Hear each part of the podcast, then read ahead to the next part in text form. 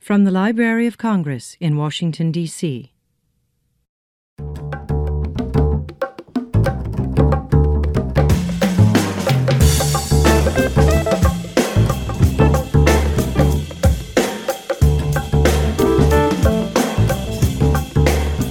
Welcome to From the Catbird Seat, a poetry podcast from the Poetry and Literature Center at the Library of Congress.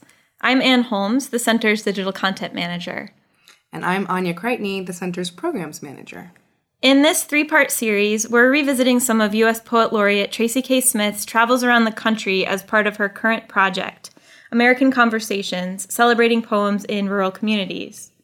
Last spring, Tracy traveled to rural communities in New Mexico, South Carolina, and Kentucky as pilot visits for the project. Over the next few weeks on the podcast, you'll get a chance to hear from Tracy and the people and communities she met along the way. On today's episode, we're following Tracy's travels around New Mexico, which was the first stop on her rural tour last January. So, Anya, you traveled with Tracy to New Mexico. Can you talk a bit about this project and its significance for you? You know, the Tracy's project really fits in line with my thinking about poetry anyway. And what I love best about poetry and what I th- think it does best and what it should do best is be an art form for everyone and not just an exclusive group of people. I I get tired of poetry as seen as being seen as erudite and fussy and removed from our daily lives, that it's tucked away in some attic somewhere with fancy words and complicated illusions. I'm most moved by poetry that helps clarify my being in the world, my understanding of human connection and collaboration. When I think about the moments that I've been moved by poetry, I can imagine myself sitting and reading a book, be it Walt Whitman or Louise Glück or Dawn Lundy Martin. I mean, there are countless others, but I think about the way the world sort of quiets down and it's just me and it's the page, and I feel very moved, but also simultaneously very connected to the world at large and, of course, to the author. But I feel that I'm being given this special gift, really. Someone has taken time to clarify, to examine their lives and uh, the complicated business of being in the world. And so I know that poetry can do that work because it's happened to me. So I, I just knew that as we went out on the road that the same thing could happen for other people. It's just a moment, it just requires being in the room with a poet or with a poem and Tracy is is so articulate and attentive and has this sort of quiet magnitude that I knew that once people were in the room they would open up and it's yeah. what happened. Yeah, thank you. So I also know that this trip was special too because New Mexico is your home state. Um, so not only were you traveling with Tracy on her first pilot trip, but you were, you know, in a sense, showing her part of yourself and part of where you grew up. Can you talk a bit about that? New Mexico is a really beautiful state. It's a place unlike many other states in the US.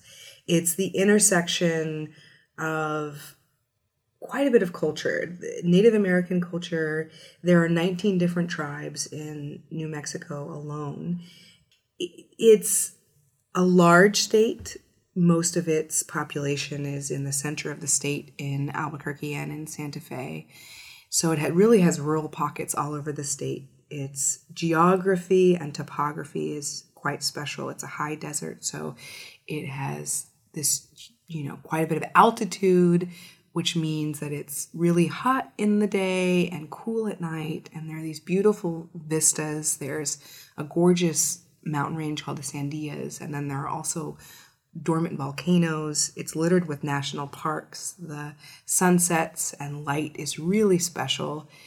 And it's historically been a bastion for artists. It's been a place that historically artists have landed, be it in Taos, New Mexico or in Santa Fe. It's a place where artists feel welcome, either the low cost of living, the welcoming communities. People are interested in in in hearing what visual artists, writers, what these contributors have to say. So I couldn't be more excited to show um, Tracy my home state and any friends and family who haven't visited New Mexico because it's a it's a unique place. So you talked a little bit about New Mexico being largely rural. Can you talk a bit about where in New Mexico you and Tracy traveled? Sure. We traveled to three places really. We flew into Lubbock, Texas, and then drove to Clovis, uh, New Mexico, to Cannon Air Force Base, which is sort of central New Mexico, but very much due east. It almost borders Texas. So that's where we began our journey. And then we drove due north to Santa Fe to visit Santa Fe Indian School. Santa Fe is the capital of New Mexico. And we rounded out the trip by going to Santa Clara Pueblo, which is just outside of Espanola, New Mexico. So even further north, about an hour from Carson National Forest. Great. So you mentioned Cannon Air Force Base was the first event that Tracy did. What was that event like? Who was in the audience? It was a great event. Uh, it was a poetry reading, and Tracy read poems from Wade in the Water, which is her most recent book. Life on Mars, which is her Pulitzer Prize winning book. And then she read a few poems by other notable poets. Um, Tracy spent quite a bit of time discussing the poem Second Estrangement by Aracelis Girmay, and a few others that ultimately became what is now American Journal 50 Poems of Our Time. And that book uh, ultimately was co published by Graywolf Press and the Library of Congress. But at the time, these were just poems that Tracy loved and knew would has a, have a resonance for anyone who's interested in poetry. It was poems that are relatable and, of course, beautiful and, and their craft is excellent and, and, and successful as poems in of itself, but she knew that they would have a real relevance for for an audience member.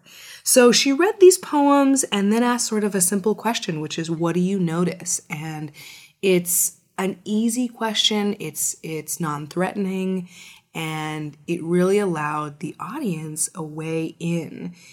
You know, the audience were comprised or was comprised mostly of airmen, which I should say is also a gender neutral term, so that's men and women uh, some spouses, and also some support staff for for the poetry reading itself.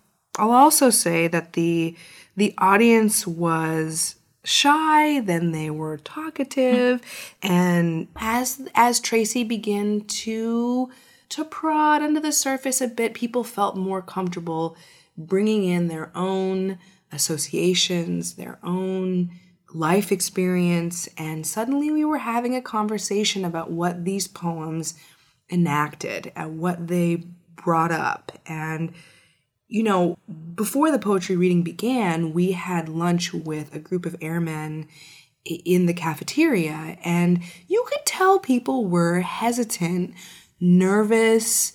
You know, what does the poet laureate do? The Library of Congress seems fancy. Does being in the Air Force and in the middle of New Mexico, you could get a sense they were thinking, do, do I have anything to do with these institutions or with poetry? What can it possibly say about me? And everyone was very polite, but you could tell we were sort of eating our food in different zones, if you know what I mean. Eh, you know, and then when we got to the event itself, you sort of saw some of that slough away, and it was just people in a room exchanging ideas. And Tracy, even as the event moved along, felt more comfortable really asking people to dive deep into the mm-hmm. poems themselves. Mm-hmm. Yeah, great. So I know you and Tracy also had a chance after the event to talk to some of the airmen and some of the folks in the audience. I know you spoke with Ben Salazar, who's a field representative for Eastern New Mexico serving under Senator Tom Udall. Can you talk a bit about his relationship to the event and maybe a bit about Senator Udall's relationship? Sure. Tom Udall is the senator for New Mexico, and he really is a fan of the Poetry and Literature Center and of the laureateship. He's been a champion for our office. So Senator Udall came to Tracy's opening event here in Washington, D.C. And then they had lunch afterward, and it was clear that Tracy was interested in New Mexico, and certainly Senator Udall understood Tracy's mission as a steward for poetry. And of course, he wants Tracy to visit New Mexico and sort of the full circle uh, mission here. So it all seemed to some come together in a beautiful fashion. And then my being born and raised in New Mexico just really sort of sealed the deal in a way. And his staff really helped put this trip together. Uh, David Williams, Josh Sanchez, Michelle Kavanaugh, and you mentioned Ben Salazar, who is his field representative for Eastern New Mexico, were all part of the organization and orchestration of the event itself. I uh, chatted with Ben at the event itself, and he's really a hoot. He's a really dynamic guy. He's boisterous. He feels passionately about Cannon Air Force Base and about his corner of New Mexico. He really feels that Cannon is a representative, a sort of global representative, um, and it's a sort of microcosm of what goes on uh, in the rest of the world, either in the military or or the world at large. Really, I mean, he shares with me how big a project Cannon Air Force Base is. People come from all over the world, and here they serve together all at once, and people from different backgrounds, different languages, different life experiences, and they have this one central project that they share together. So he really helped elucidate uh, what it is Cannon Air Force Base attempts to do, and then brought home how Senator Udall relates to the state itself and to the community that he serves. Well, let's listen to part of that interview.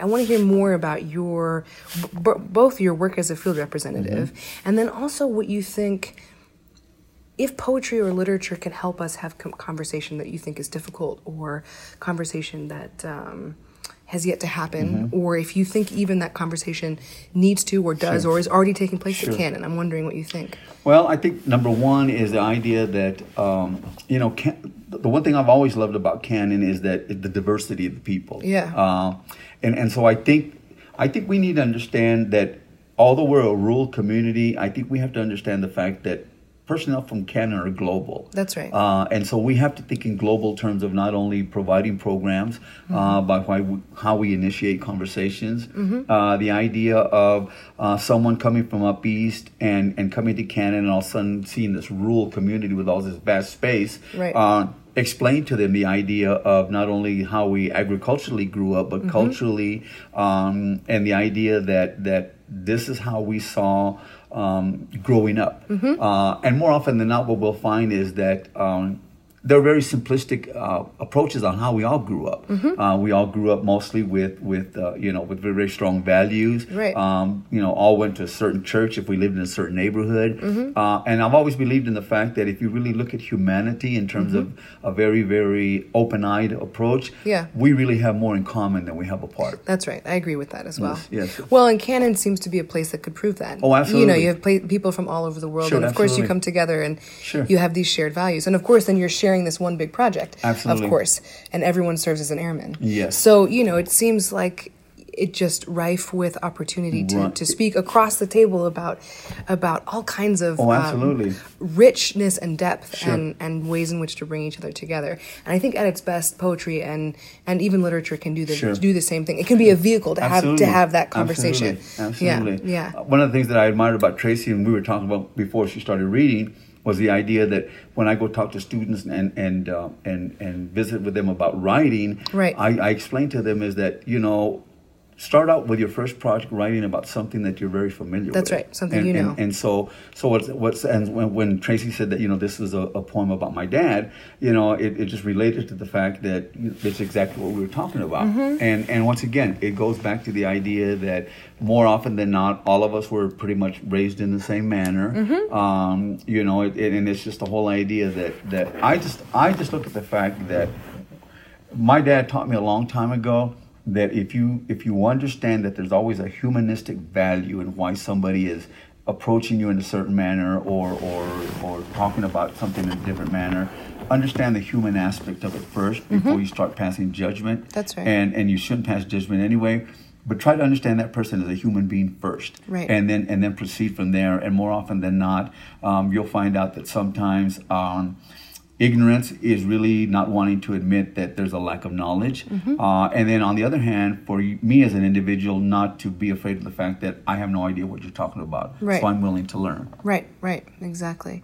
Well, it seems like a good tool for empathy. absolutely Yeah, exactly, Absolutely. exactly. Well, it's been a pleasure talking with you. I don't want to Thank keep you. you. too much later. Oh, no problem. We're almost at six Sure. here. I know you have to Sure. uh, to boogie, but we're just so thankful to be here, and we're so uh, happy to sort of start our pilot incarnation at Cannon. Oh, absolutely. We went to lunch earlier today at the. Um, um, uh, cafeteria essentially, and Tracy said maybe this should be the the project. Maybe we should just go from base to base. so it was just, I mean, everyone has been so kind Oh, and clearly uh, knowledgeable and um, Mm-hmm. Sure. fascinated by what it is that they do. And and it was a delight to see the planes today. Oh, that was really, it's Well, really, it's really been a pleasure sure. to and be I here. think that's the other thing that, that we have to take into consideration when we're dealing with the human aspect of, of Right. Cannon Air Force Base because of the mission Yeah. that Cannon fulfills. Um, you know, there are there are avenues by which, as a community, we have to provide those avenues Mm-hmm. Yeah. that release that stress of the That's right. mission that they serve, and and the idea of being away from home, and Right. and, and how do they embrace an a, an agricultural community when they're not used to it, Right. um, and then so so from a community point of view, um, you know, I will stress the fact that that the, we need more programs like this. Right. That, that we need to develop more programs to where there's a, uh, a joint project between the the, the uh, community and, and Cannon, uh, because once again is that uh, you know valuable ideas are shared ideas, and, That's and, right. I, and I think that, that we have a lot to share among each other. I agree. I agree with that. Well said. So, Anya, listening to this interview again many months later, what's your takeaway? What are you thinking about? Well, you can hear how dynamic a guy Ben is. He's full of life, um, and his enthusiasm really comes forward. It, it is what I remember about about Ben, and it makes me think about this idea about a rural community being a microcosm of the world. You know, we often talk about urban centers, not rural centers, as being a sort of mirror to the rest of what's going on around the globe. And Ben really rejects this. You know, he says this corner of New Mexico, be it small, is just as reflective of all of the successes and difficulties and complications of the rest of the world. And I think that's valuable. I think that has to do with this project. And I think he encapsulated that idea really beautifully. Uh, and I like how he talked about linking poetry and Tracy and his his family lineage. It seems to say he knows that art can illustrate how complicated and complex and intricate our lives are and that that happens all over the world that that type of communication is a one-to-one exchange and i think that's moving Yeah, that's pretty powerful. yeah I know you also had a chance to interview some of the airmen who came to the event. Um, my name is Adam Christodos, uh, senior airman in the United States Air Force. and what do you do here at the base Uh, currently, I work in the Wing Protocol Office. Uh, We greet all the DVs, the distinguished visitors to the base, show them around, give them a little taste of what we do around here. Uh, originally, I'm an aircraft mechanic, uh, ComNav for the C-130Js, so, uh, navigation communication systems for those aircraft. So how did you find Tracy's event, or how did how did what what did you notice being here and having gone to the luncheon, or did, did anything stick with you? It was when I first heard about um, Miss Tracy Smith. Uh, yeah, I had never, I had no idea Congress had that kind of position or that Right. they had someone assigned to that duty. And it, was, it was a bit of an eye opener, you know, seeing Yeah. like wow, like they care about things other that aren't just about pushing the budget or this Right, and that. So right. it's very cool that they appreciate the arts Yeah. to that level. yeah, So and then listening to her talk and talk about what she does, and then listening to some of her poetry is Yeah. it's pretty amazing to see that it's not just what you hear about in school, like Right. you know like we talked about earlier, like Dr. Seuss or something, just rhyming and moving along with haikus and all that. But it can be anything you want it to be. There's no rules per se, so Right. anyone can do it. So, Yeah, exactly. Did the poems help remind you of anything, or or help you feel like have have a specific emotion, or uh, definitely uh, not necessarily or that you want to share anyway?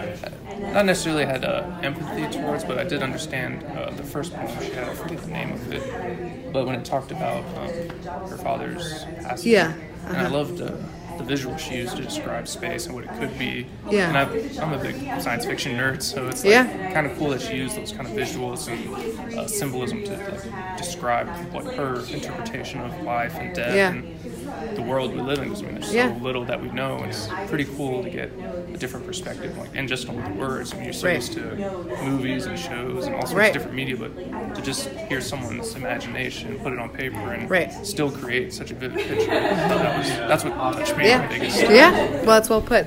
I like those poems because I think they they use pop pop culture references, Yeah, things that everyone that sort of understands, exactly. to talk about something that is sort of unknowable mm-hmm. and difficult and It kind of painful. bridges that little uh, Yeah. difference between people. Yeah, and I exactly. Really, really enjoyed that about Yeah. it too, because I'm Yeah. a bit of a movie buff, so seeing those references Right. tied in, it's like, Yeah. wow, this is you get it. You get it. Well, and also it seems like, like oh, you can do that in a poem. Yeah. Like I think like there's a point where it's like oh, I didn't think like you could talk about contemporary things, or I didn't like, think. poetry has Right. to be like super deep or Right. just super uh, on its own. Right. You're not allowed to draw from other inspirations. Right. But, Right. Yeah, listening to her talk, I was like, wow, yeah, you can, Yeah. you can use whatever you want. You can know? be It's like, anything. yeah, yeah, exactly. Yeah. Well, and then it all counts. Like it all comes together to be one big picture, which I think is really fascinating. Yeah, yeah. Well, thank you for sharing with us. No, no problem. So, Anya, what does listening to Senior Airman Christodos make you recall? Well, first, how kind, attentive, and professional Adam was. This is a young guy, he's in his early 20s. He really was the glue that, that held the event together in a way. He got us to and fro, and it was clear he, he's destined for great things. I really was moved by how he was willing to talk about his own uh, life experience. You know, it's not in this clip, but Adam mentioned to me a little bit about his family, and he talked a little bit about his father, who also served in the military for 23 years. And I like to think that Tracy's poems from Life on Mars, which engage her father's passing as seen through the lens of space and time travel, I like to think that that those poems sort of opened up a portal to Adam and to his father's legacy and you know these people who haven't met each other Tracy Tracy's father Adam Adam's father they're sort of linked together um, in in this special moment. And I think that life is like this. It's associative and intimate and non-linear. I couldn't be more thrilled with with Adam's experience at the event. Yeah. After leaving Cannon and Clovis, you all drove about 200 miles northwest to Santa Fe, and you spent a day at the Santa Fe Indian School. Do you remember what that drive was like? Yeah, the landscape changed very profoundly. You know, I'm from Albuquerque, so I spent the bulk of my time in Albuquerque and and a good chunk in, in Santa Fe.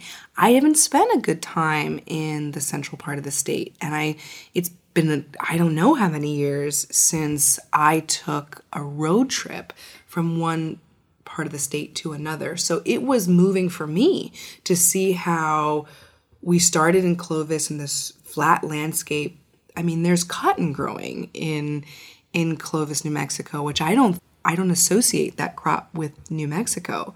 So it was really moving to start in this flat terrain and then slowly gain elevation and and here you see the landscape, the topography change, the the the plant life became drier and and the terrain rockier and suddenly it felt more along what I recognize.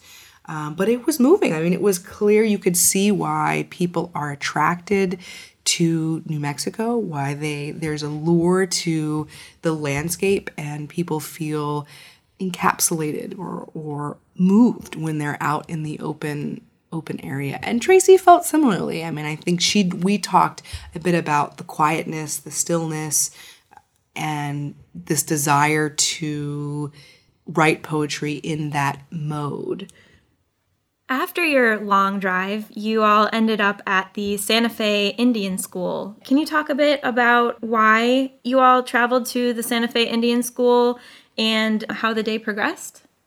Sure, it'd be my pleasure. Our, our trip to Santa Fe Indian School was magnificent.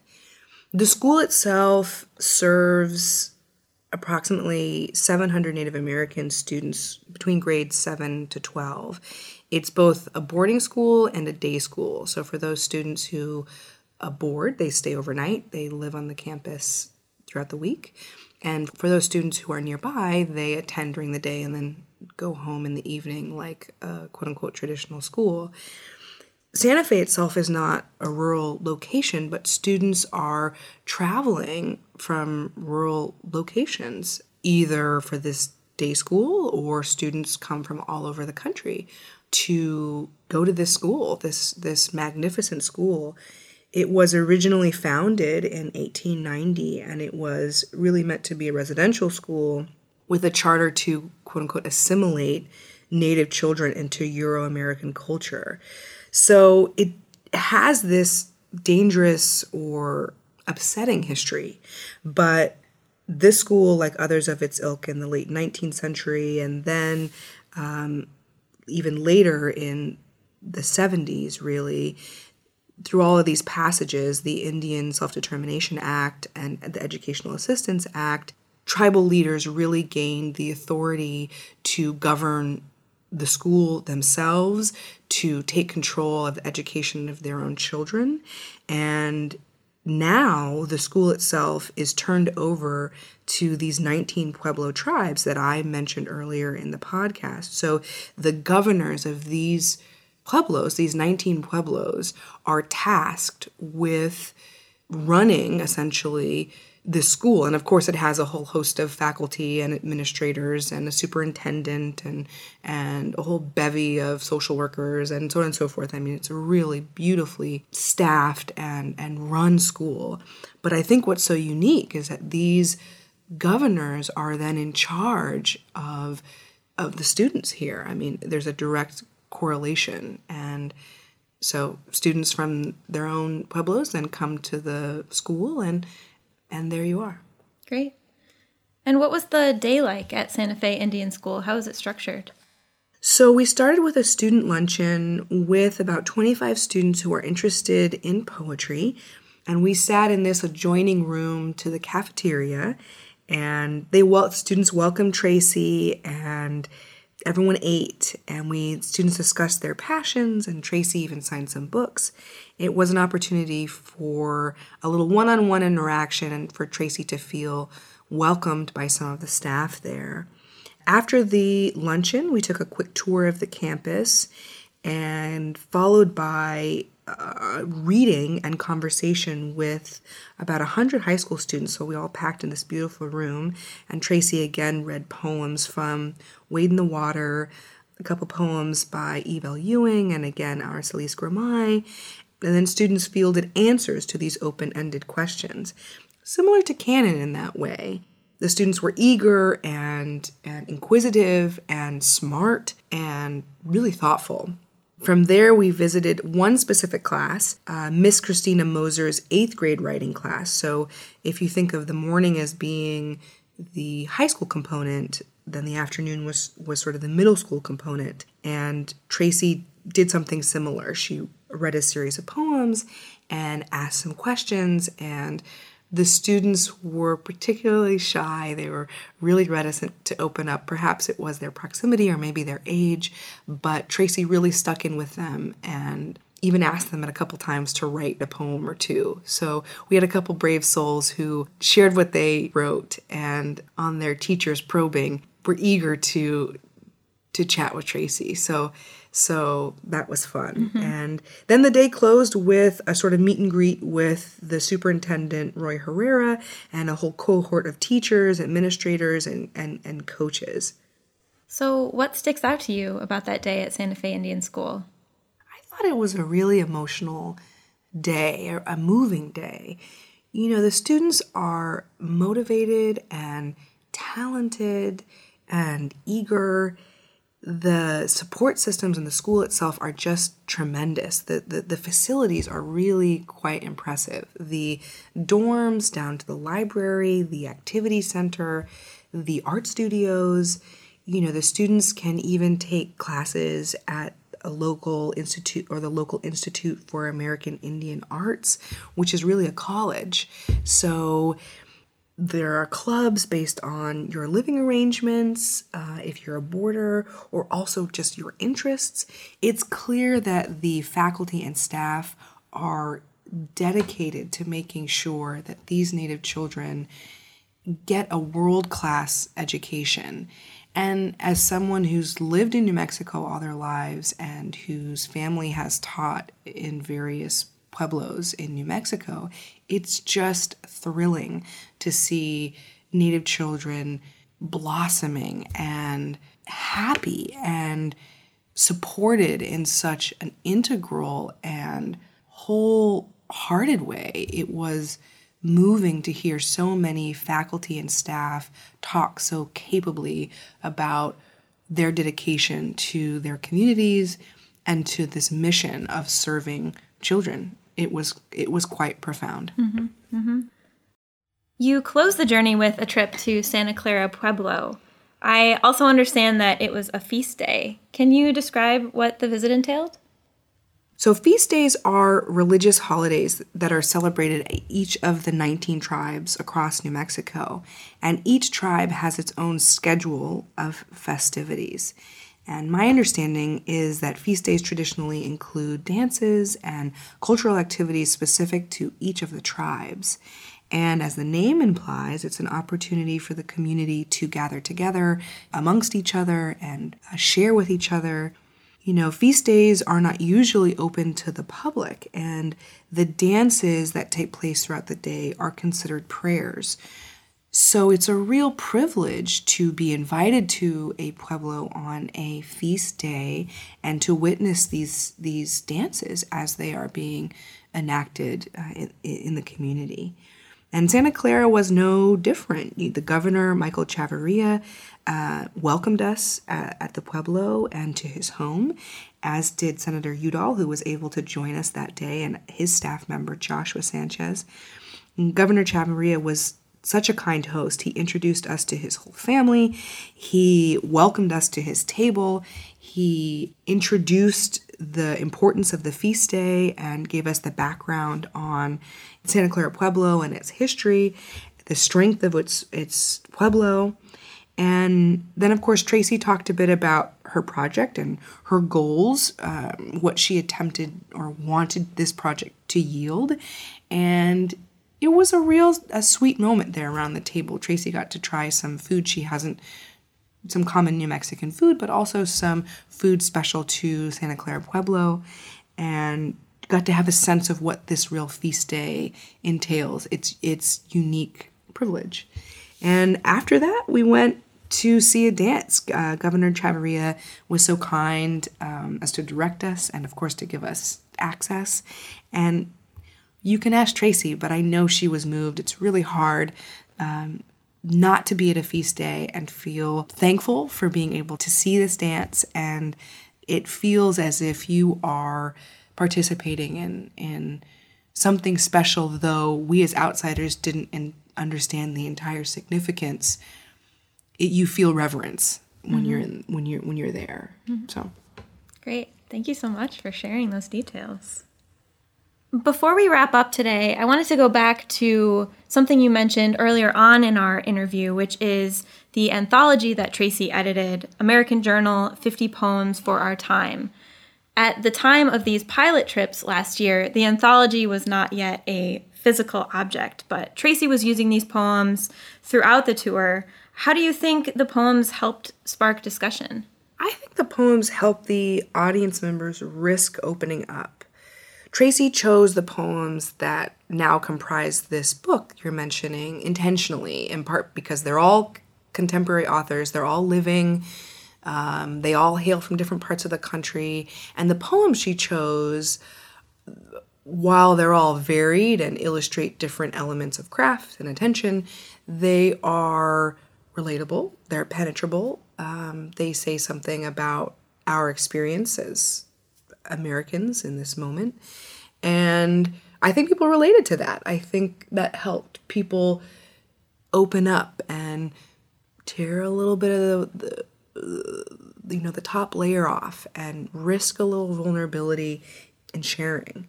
And you know, I think the response proves that there's a hunger for poetry in all corners of the nation just like we suspected. And I think it proves that poems are a response to the world and to human interaction and that they're not some sort of closed circuit literary conduit that you know is for a specific group of people. I think it, it proves that poems are real and relevant and you know if offered in the right way or it, with an open either heart or energy or whatever it is that you believe you know if offered in this way or, or approached in this way their energy can really vibrate off the page people mm-hmm people are interested in learning more about each other and and I think poems are a good opportunity to do so. Mm-hmm. You and Tracy also recorded a few audience members at Cannon reading some poems from the anthology, including Aracelis Girmay's Second Estrangement, which I know was, was one of the poems that Tracy used a lot in some of these events. Uh, let's listen to Nico Wood reading Second Estrangement, which is the poem that opens the anthology. My name is Nico Wood, and I'm going to be reading The Second Estrangement. Please raise your hand, whomever else of you has been a child, lost in a market or a mall, without knowing it at first, following a stranger, accidentally thinking he's yours, your family or parent, even grabbing for his hands, even calling the word you said then for father, only to see the face look strangely down utterly foreign, utterly not the one who loves you. You, who are a bird suddenly stunned by the glass partitions of rooms.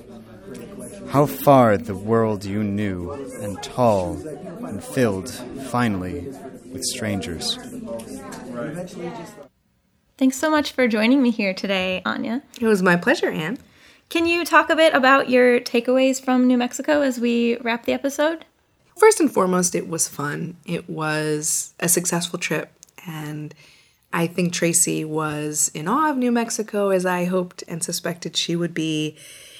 I think we accomplished what we had set out to do. We visited a large swath of the state uh, as we were working with a committed member of Congress who is a senator, and which has sort of allowed us to see the whole community with which he served. So, the entirety of New Mexico, really. And it was great that we felt he was a real champion for the value of poetry and a real champion for the value of art in New Mexico. And I think it helped us create a workable model for what officially launched American Conversations in its next year. And I have to say, I think New Mexicans uh, I'm sorry, New Mexico's open attitude and its views and its even stillness really helped foreground what this project became and help cement this idea of exchange and that I think is so central to American conversations. Thank you, Anya. You're welcome, Anne. And that's it for today's episode. Thank you for joining us on From the Catbird Seat. Join us next week as we follow Tracy K. Smith's visit to rural South Carolina. To learn more about American Conversations, visit the project online at read.gov slash American Conversations.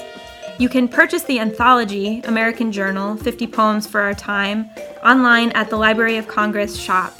And as always, you can learn more about poetry past, present, and future at the Library of Congress at loc.gov/poetry.